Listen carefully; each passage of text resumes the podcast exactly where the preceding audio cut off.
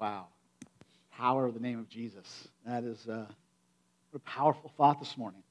And a powerful thought as we think about the Christmas season and all that we celebrate. We have a lot to celebrate. You know, it's, it's Christmas, and you can tell, you can tell in our culture because Black Friday is behind us. You know, Cyber Monday happened. Giving Tuesday happened. And, you know, if, if you missed Giving Tuesday, here's the really good news. There's Giving Sunday every week here at Daybreak. So you, don't worry. Don't worry. So, uh, you know, I, I, I thought about all the Christmas things that happen, and I'm sure, like, you've been thinking about some of those Christmas things too as we celebrate this season, cultural things. How many of you have your Christmas tree up? Anybody ever your Christmas tree up? That's fantastic. Susie and I put our Christmas tree up. Let me show you what it looks like. Now, you might think, like, hey, you must have just got that yesterday. We got that at Thanksgiving, and it's, it still looks like that. So, I mean, there, there's things, the decorations are now out, and we're actually hoping that if we leave them out overnight, they'll kind of crawl up on the tree while we're not watching. That hasn't happened yet, but we're hoping it will. Um, but there are lots of traditions this time of year, you know, and some of those traditions, you, you like, is generosity. You know, think about all the holiday happening things that we've been doing at daybreak. And it's not just a daybreak, like everywhere you go, right? There are, there are ways for you to be generous. It is part, is enculturated in who we are in this culture to be generous this time of the year. You can't go to the grocery store, right, without being asked that question, you know? And, it, and it's hard because you, you pull up to the checkout counter, and if you're, if, if you're the Andrews family, you pull up and it looks like you're about to feed an army, right? It's two 18 year olds who eat 5,000 calories a day, but it looks like you're about to feed an army and your grocery cart's piled high. And you know, right? Like you know when, when the cashier asks you this question Hey, do you want to donate a dollar to the hungry? Now, you've been there like seven times that week, but you know, right? You know in your head what's going to happen if you say no, right? This is, this is what they hear in their head. They're like, yeah, sure, you donated last time. I bet you did, right? Like, they're, they're like, I don't think so. Like, you're, you're, you're Mr. Grinch, right? You're the, you're the one. And so this morning, like, as we go into this season, this, question about why Jesus came or celebrating Christmas, I don't want you to be caught off guard. We don't want to be caught off guard as followers of Jesus when we see a need. When you see that homeless person with a sign, we'll work for food. Or when you when you have that, you give that, the cashier says, I want to give you some change. Like, will you give change to this for this reason? Like, all of those things. Will you serve in the soup kitchen? Will you help a shut in? Will you take care of an orphan? I want you to just be overwhelmed and frozen up and like, I don't know what to do. Because at some point, you're going to feel a bit of that. And the conversation that we typically have in this space, you know, I think in the culture, it often shifts to like a political conversation. Like, what should our government be doing to take care of people? And it is appropriate to ask those questions in any nation who wants to be responsible. Those are appropriate questions to ask, but it's not the question we're going to ask. We're going to ask a question that's much more important that's much more relevant than that because our question doesn't have to do with what does it mean to be human. Our question has to do with what does it mean to be followers of Jesus. In this season and why Jesus came, why did Jesus come? What are we really celebrating? What does Jesus' birth actually mean for us? And when we celebrate the birth of Jesus, we, we think about the incredible things that, that happened, the, the good news that came. And we want to talk about that. We want to talk about as Jesus came, what were the reasons that he came so that we can follow in that? Whether it be about mercy or justice or generosity or love, we want to understand who was this Jesus that we celebrate, that we celebrate his coming this season of the year. We want to let our hearts be deeply impacted by that. Now, we could talk about lots of things in the Christmas season, you know, lots of great things. We could talk about the manger, you know, the miracle of what all happened that night. The shepherds who saw these, the miracle, the angels who came and said, You need to go celebrate this. The, the miracle that kings from around the world came who had studied the stars and they had been spoken to by God's Spirit and they came to worship the king who was a baby in a manger. How often does that happen? Like, these would be all appropriate things to talk about. These are things that we should talk about, and yet, the most important thing might be to look at the larger picture of why Jesus came. Because Jesus' birth, it should be a reminder to us. It should be a reminder of the mission of the church. The purpose of his coming should remind us of our purpose, of why God put us here, what God dreams for us to be a part of, to help people on a life changing a life changing journey with Jesus, to help them discover God's great love for them, to impact their lives. That's always been part of who we are at Daybreak. Not just like, hey, we'll wait for people to come, but we've always been a church that says we want to go to people too. Which is why we launched this second campus to say it's not good enough for like people shouldn't have to drive 30 minutes. Like we need to, we need to go further out so that people can come, people can meet Jesus, so that we can be a part of other communities on the West Shore. It's who we've always been. It's, it's part of our, our, new re, our new focus in this coming years. Like, you know, 90% of our ministries up to this time, like, we're still, like, once you invited someone to come, they could experience life changing ministry. And, and you should. That's why it's so vital for you to be thinking and helping people on that journey and saying, come with me to experience the family of God and a life changing journey. But we said, we, we, there are so many good ministries here that if we just turn them a little bit and said, we're going to go to the community, we're going to invite the community to experience it, it would change their lives too. It's part of who we are. So here's our starting point today. Our starting point today is in a story that if you've been in church a long time, and even if you haven't been in church a long time, you might be familiar with this story. It's the story of the Good Samaritan. It's a story, it's a story that Jesus told as an adult. And it begins with this question. This question that a person who should have known the answer to it asked, which is, what do I need to do to inherit eternal life? How do I find eternal life? And when Jesus answers him, he decides to tell a parable. Now, a parable is a story with a point, right? It's a story with a point, a very poignant point that drills it home like this is what it means to love Jesus. And so Jesus basically turns the thing on its head when he says, What do I have to do to inherit eternal life? And Jesus turns it on the head with the story and says, It's not about what you have to do to inherit eternal life, it's who do you need to become? What kind of person do you need to become? In other words, as we celebrate Christmas and we look at this parable today and we ask, What am I celebrating? we might find the answer that Jesus is trying to help us find, which is become a person of mercy. Be merciful as Jesus is merciful. And that's the story that we're going to look at today. That's the lesson that this parable teaches us. To live a life of mercy just like Jesus, to pay attention to the marginalized in our culture. In fact, if you were to study the scriptures, um, Jonathan Edwards, which was a, a pretty incredible theologian in America, he said when he studied the scriptures, he said, I can find no command more urgent and more often from Jesus and throughout the New Testament than the command to take care of the marginalized, to put our direction and our care towards people, to show mercy. And so we're going to study that this morning because the truth is that if we look at that, it will confront us. It will confront us on our, about our busyness. It'll confront us about our sense of importance.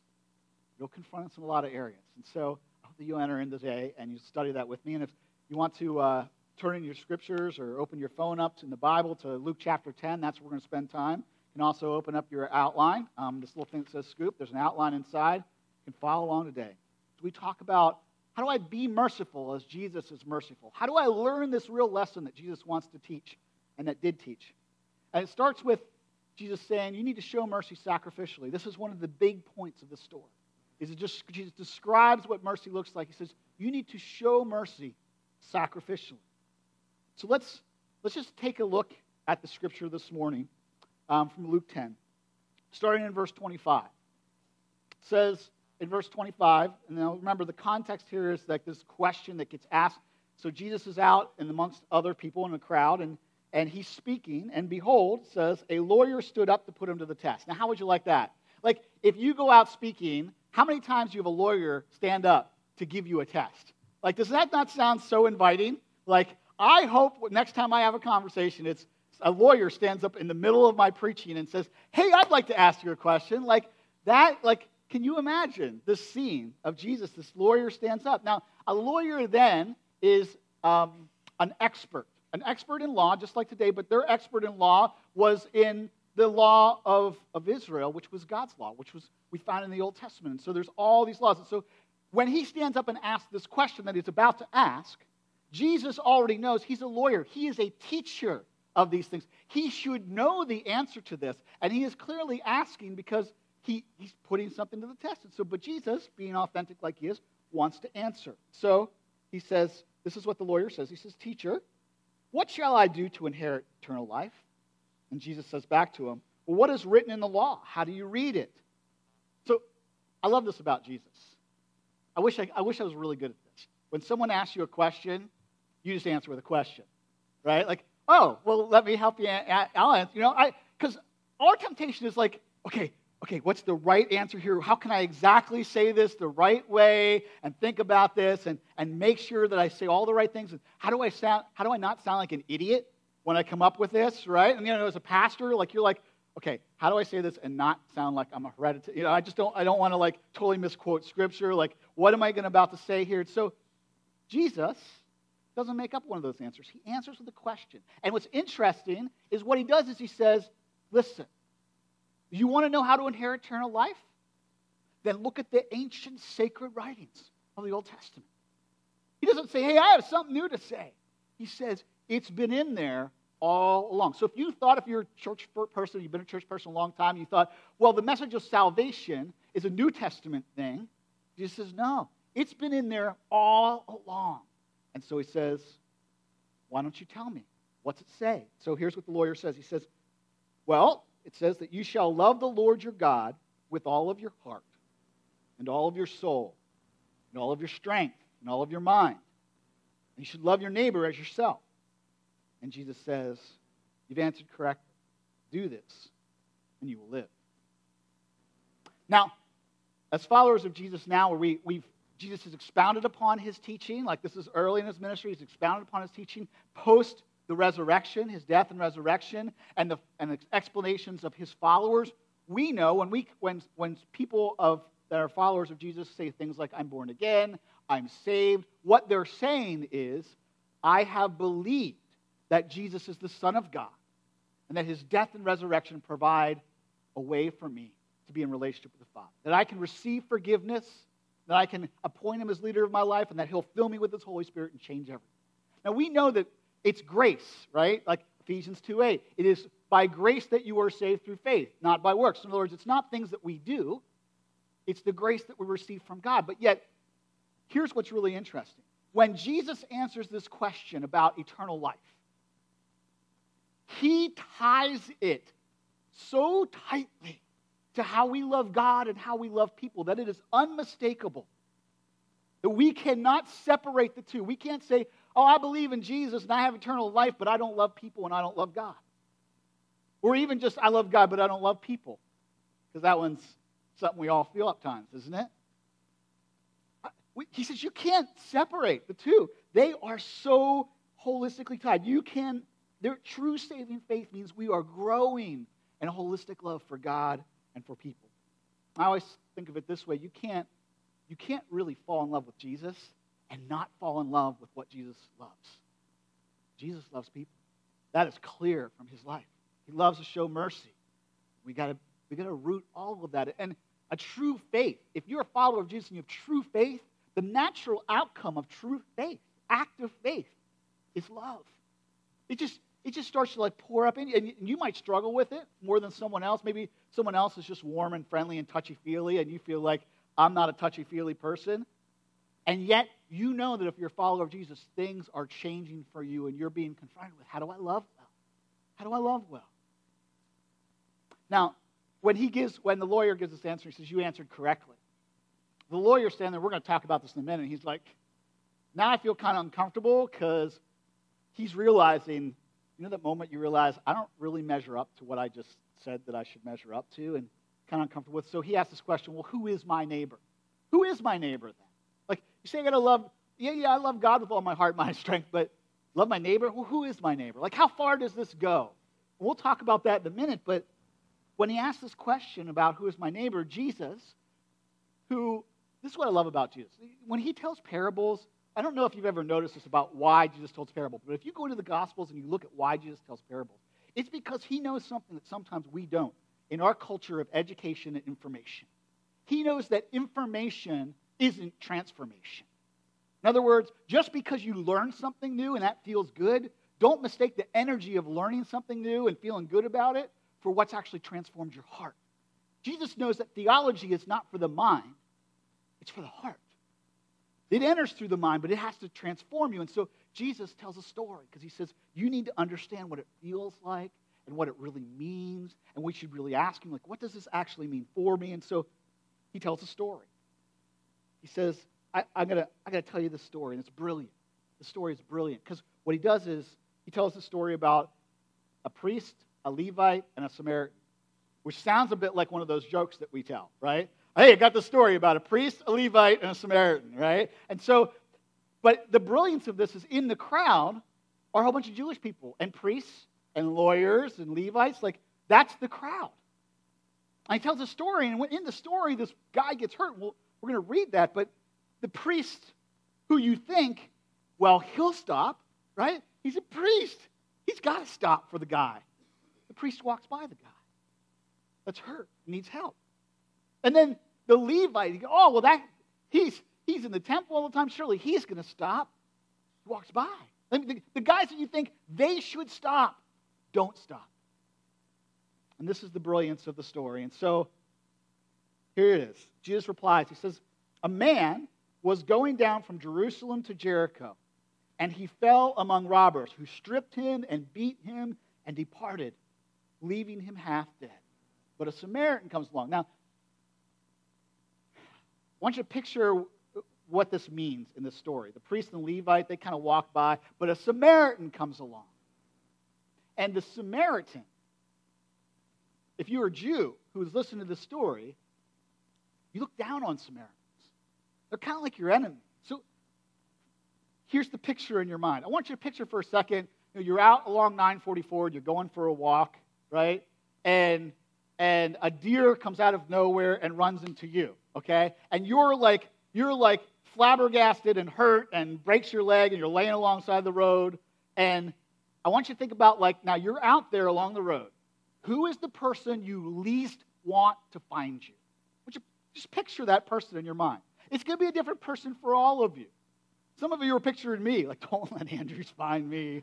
He'll tell, him, he'll tell a story about it on Sunday. Don't let that happen. No, picture that person in your mind. Like, who is that person that you, honestly, you're the least likely person you want to find you? That is the Samaritan to the Jew. That's him. I don't, I don't want to be found by that person. So the Samaritan comes along, and these people here in the story would have thought, well, that guy's not going to do it, and I do not want that guy finding. He's, he's not going to help you. And while the priest and the Levite, they walk down the other side of the road, the Samaritan comes close. It says, as he journeyed and came to where this man was that was hurt, when he saw him, he had compassion. And he went to him, and he bound up his wounds and he poured oil and he poured wine on them. And he set him on his own animal. And he brought him to the inn. And he took care of him. Like overnight, he took care of him. He made sure he was okay. He laid him in there. He made sure everything was going okay with him. He nursed him back to health. And the next day, he took out two denarii and he gave, he gave them to the innkeeper. He gave money to the innkeeper. And he said, Hey, listen, you take care and I'll tell you what, whatever else it takes, however else long it takes, when I come back this way, I'll repay you for it. But just take care of it. And then he looks at the lawyer and he says, Now, of these three guys, the priest, the Levite, and the Samaritan, who do you think was a neighbor? Who do you think loved their neighbor well? This is great. Because the lawyer can't even bring himself to say Samaritan. And so what he says is, he says, well, the one who showed him mercy, whoever that was, you know, the one who showed him mercy. And Jesus says, yeah, now go and do likewise. Why did Jesus come? Jesus came to show us what mercy looks like. to show us how to love our neighbor and what mercy can look like. Jesus came to show us that mercy, we need to show mercy sacrificially. We need to meet real needs with sacrificial deeds, with things that will cost us something. Now, I'm sure that you've experienced that sometime in your life. And maybe some of you, it was a parent who sacrificed so you could get through college. Or, you know, maybe as a kid, you knew that your parents, they worked hard to provide for. Or maybe it was a friend at some point in your life where they just, they put down their agenda when you were going through something hard and they showed up. And they sacrificed to show you mercy. Or maybe it was that police officer when you got caught for speeding or something and they gave you off on a warning. Susie. Never happens to me. Happens all the time to my wife. Never happens to me. They take one look at me and are like, you were getting a ticket. There's no doubt. I still remember the time um, our basement flooded at our house. And like when I say flooded, I don't mean like an inch. Like it was, the water was literally above my knees in the basement, right? So we had all the stuff down there. It was a disaster. I just sat on the stairs. I went, what am I going to do? And someone called me. Susie had gone to church to because she had worship that day. Um, just goes to show you how crazy we are about Jesus in the church. Because we're like, yeah, things could blow up in our house. It's church. Let's go to church. Let's minister to people. And uh, someone asked her about it, and they said, just pray. And before we knew it, I got that afternoon. There were 40 people at my house. Some of you guys were there, like just cleaning up, like something I could not do. And um, it was overwhelming what it felt like to receive mercy. Changed my life. I will never forget that. We need to be a part of that in other people's lives. And Jesus leaves little room for misunderstanding here about meeting real needs with sacrificial deeds. That it's not just with our friends and our family and the people we care about, and it should be about them, but it's also for the stranger. It's also for the person that we might even consider our enemy, that we might be uncomfortable Ah, oh, I'm a little uncomfortable with that. That mercy requires us to sacrifice. And it is at the heart of the gospel. The whole point of the gospel is around mercy. That's why Jesus came. See, in Christianity, Jesus ties this all so tightly together with what it means to have eternal life that really what Jesus is saying, like, I'm going to tell you this story because what I want you to understand is this is Christianity 101. Like, this is the, the first class, this is the basis of who the kind of people we should be. It's like if someone came to you and said, Hey, I want to paint my house, but I don't know where to start. What would you say? You would say, Go buy some paint, go buy a brush. That's where you start. That's where you start if you want to paint your house, right? You get a can of paint and you get a brush. This is what the parable of the Good Samaritan is saying to you and I. As followers of Jesus, it's your can of paint, it's your brush It's the very basic, it's the essentials of what you need to follow Jesus. It's to be a good Samaritan, is to be someone who shows mercy the way Jesus shows mercy.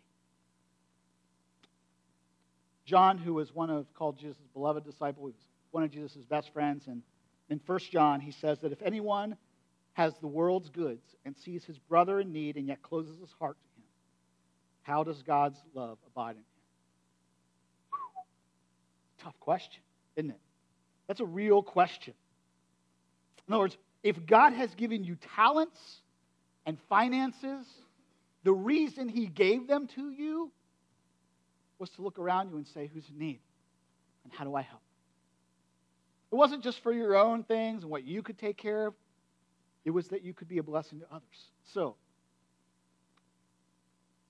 who's on your Jericho road? Who do you see in your life that's needs mercy? And you might maybe you've been resisting it. Maybe it's a maybe it's a family member that you're just like driving me crazy.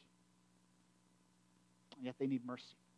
Maybe maybe it's someone in our church family. You've just you've seen it and you're like, mm, should I ask them about it or not?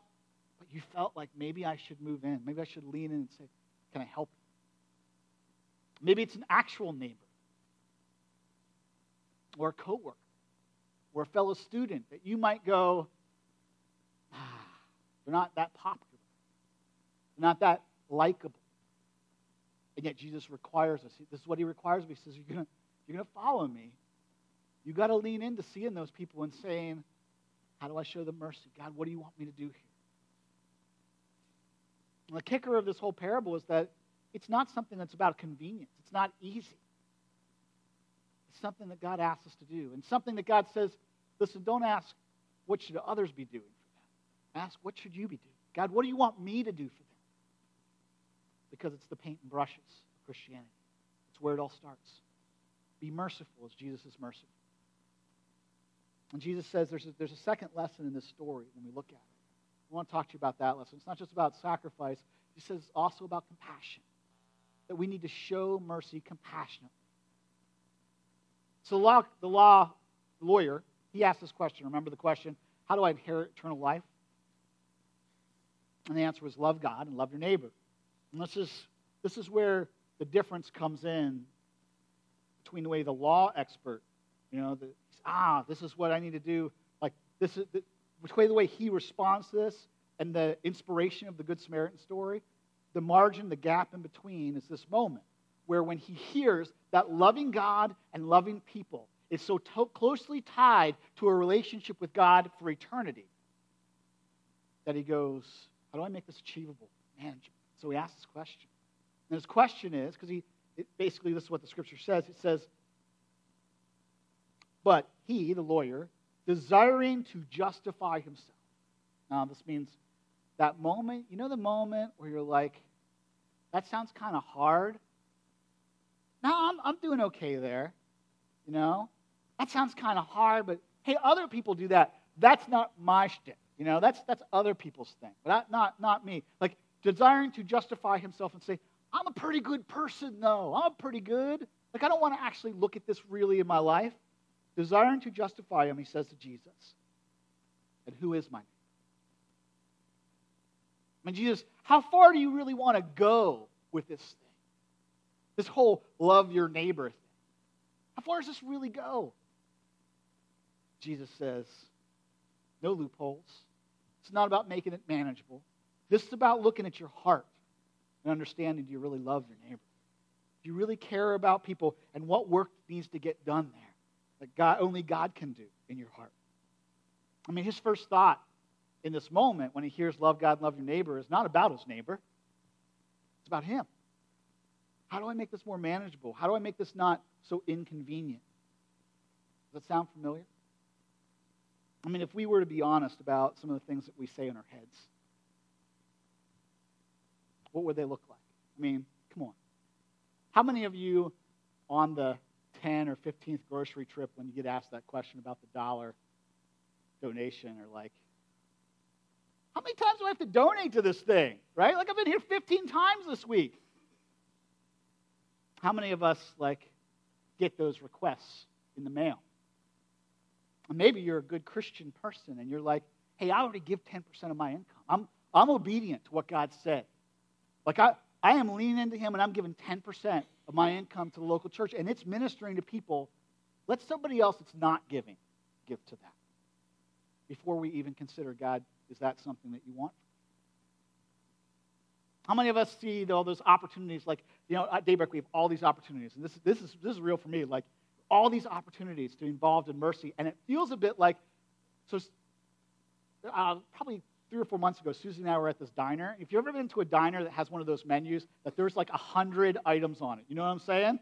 Like, you, like, you just keep paging. There's like 50 pages. It's like a hymnal, you know, of stuff. And you start looking through it, and the, wait, the waiter staff keeps coming back to us and saying, Are you ready? And we're like, No, we're only on page three. There's seven more pages. We don't know. You know, and so like you feel a little frozen up. You know what I'm saying? How many of you feel that? Like you're just like, I just be honest, I'm just a little overwhelmed. What should I do? I, should I do all of it? Should I do none of it? You just, you kind of get frozen up. Or maybe you're like me. Like, so to be honest, I didn't grow up in a, hey, let me give you lots of mercy family. I mean, my family slogan was suck it up, buttercup, right? Like, you got a problem? Fix it. You know? Like, don't, don't be whining about it. Like, that, that was my whole family motto. And so I grew up in this family. And, they, you know, there's good things to that. Like, my, my parents meant some good things in terms of, like, hey, you know what? Like, you should be taking care of others, not just worrying about, like, yourself and having everybody do stuff. Like, they wanted me to be hey, I want to teach you how to be a person who contributes, not just a person who. But out of that, like I had to learn. I've had to learn. This whole following Jesus thing was all new for me. To say, how do I feel mercy? How do I not use that suck it up buttercup on others? You know, and say, well, you know, just get it done. How do I move from a place like the lawyer asked, like, who is my neighbor? In other words, God, how can I be off the hook about this? You know, other people are merciful. That's just not my gig. Because justification, self justification, rationalizing, trying to say, oh, no, I'm good over here, but not there, it kills any opportunity for compassion. Compassion requires us to get close. And today's equivalent might be you might be like, well, I'm in grad school, or I'm pretty poor myself, or I just had I just have kids, I have lots of kids, and I can't do all that. I'm, I'm so busy, or I have a lot of debt. Self-justifying kills our hope to be compassionate. And worse, if we want to be filled with God's compassion, if we want to feel what God feels, if we want to be filled with the joy and the passion of what God wants for us, and, and to be anointed in ministry and to feel what that feels like, then we have to open ourselves up to it. We have to be allow, allow ourselves to know where we, the gap is and say, God, it's you have to fill the gap. I can't fill the gap. I can't just get there. God, you have to fill the gap. Otherwise, we begin to ask the question the lawyer asked Who does and doesn't deserve my compassion? And I love about our church is that there's so much compassion and mercy in our church. It's part of kind of weaved into the thread of who we are. Like That when you give, every time you give, you give to ministry, you give to people who are marginalized, who are in crisis, who need. Like that's that's who we are. That's what ministry is about for us. Every time a small group leaders, and I've heard these stories all the time of small group leaders, how they come alongside people, families in crisis, and say, We're going to be a part of ministering to them. We are going to sacrifice and give to them. We, we partner with nonprofits who want to do the work in Jesus' name as well. And we say, We want to partner with you. We want to help people experience Jesus. We regularly subsidize counseling when people's marriages are in crisis so that they can get the counsel that they need so their marriage can not just survive, but thrive. Because we know that this is what mercy looks like. But to say I'm involved in a family who is merciful is not to say the same thing as to say I'm merciful. You know what I'm saying?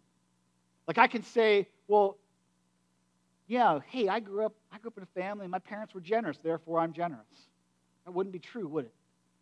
See, I've actually got to sacrifice. I've actually got to participate. That's what God requires us. That's what Jesus is. That's what he's trying to do for the lawyer. He's saying, listen, just because you're religious and you belong to a religious sect doesn't make you compassionate, doesn't make you have mercy. You've got to choose to be a part of it. And what I want you to notice in the story is that the difference between the lawyer's response and the Samaritan's response was proximity. The priest and the Levite, they walked across the other side of the road. They didn't get close. As long as people in need, the marginalized, the, the people around you that have needs, as long as they remain faceless and nameless, and you don't get close enough to have to feel their pain, you can't feel compassion. I mean, the things that changed me in this area are like going on missions trips, serving in soup kitchens. When I come up close and personal, when I get in crisis as a pastor and I'm at the hospital when someone's loved one is dying, this is when I feel compassion. This is when, for me, suck it up buttercup goes out the window and I go, I'm in, God, but you have to fill the gap.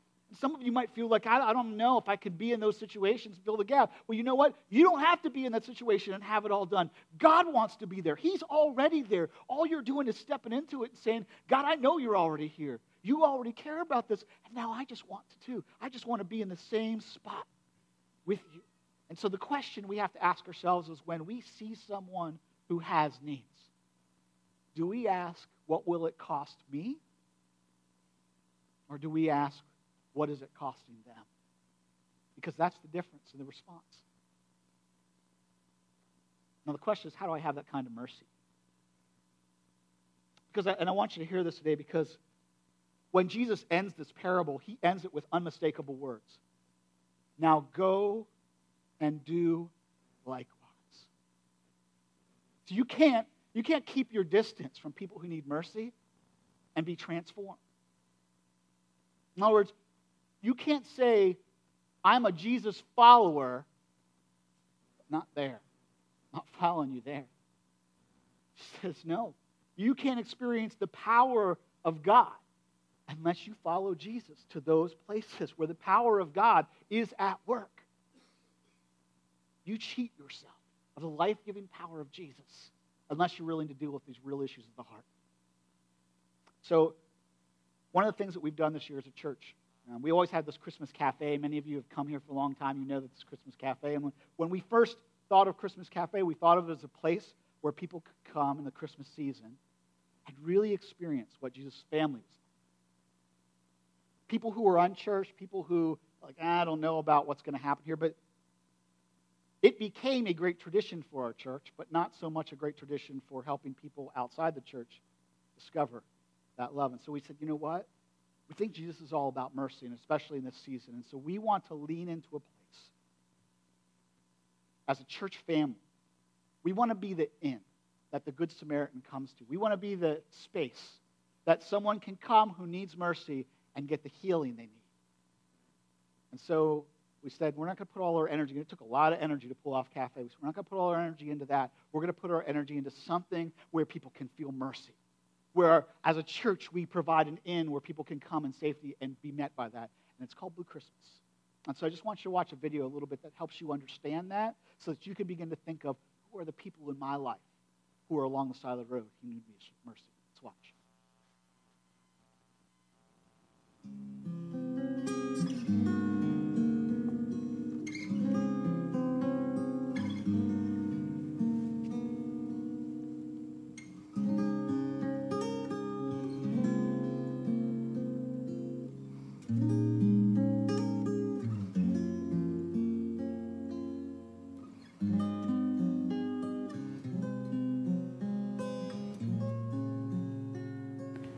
Christmas is a wonderful service to go to. For me, it was um, warm and welcoming.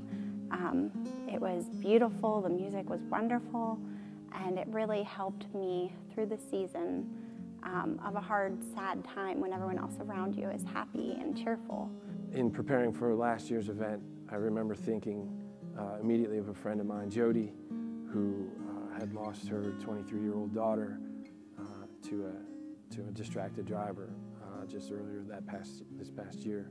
It's not always good to keep in your emotions, and for me, this service was a great service to attend and let my emotions out and keep myself healthy through the holidays. In planning the songs, I, I remember thinking about Jody and thinking about what are the kinds of things that I that I want God to to hopefully speak to her.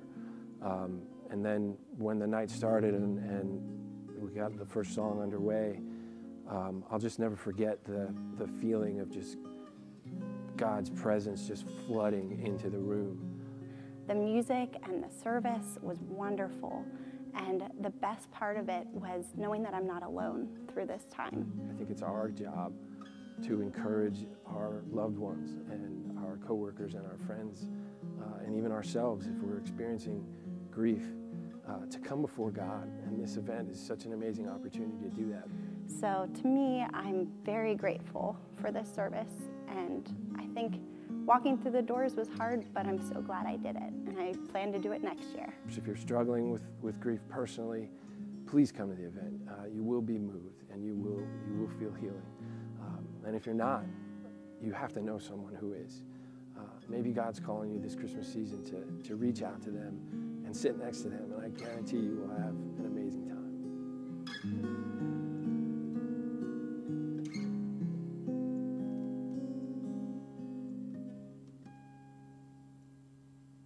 Our hope is that you'll begin to think now about people that you've heard at work, at school, or wherever else in your life, family. You're just like, man, I just hear them talk, and Christmas is hard. Like holidays are hard. Like they just had a hard year, and they're talking about that. And you go, you know what? I want to provide you a space to process space that maybe you could, God could meet you and change your perspective a little bit. A place that you could find some healing. A place that you could just process all of that and that you'll invite them to come with you. That you'll be a mercy giver, that you'll take a risk that's sacrificial and that's compassionate and invite them into that space. So this season, um, as you enter in and you think, how do I be merciful as Jesus is merciful?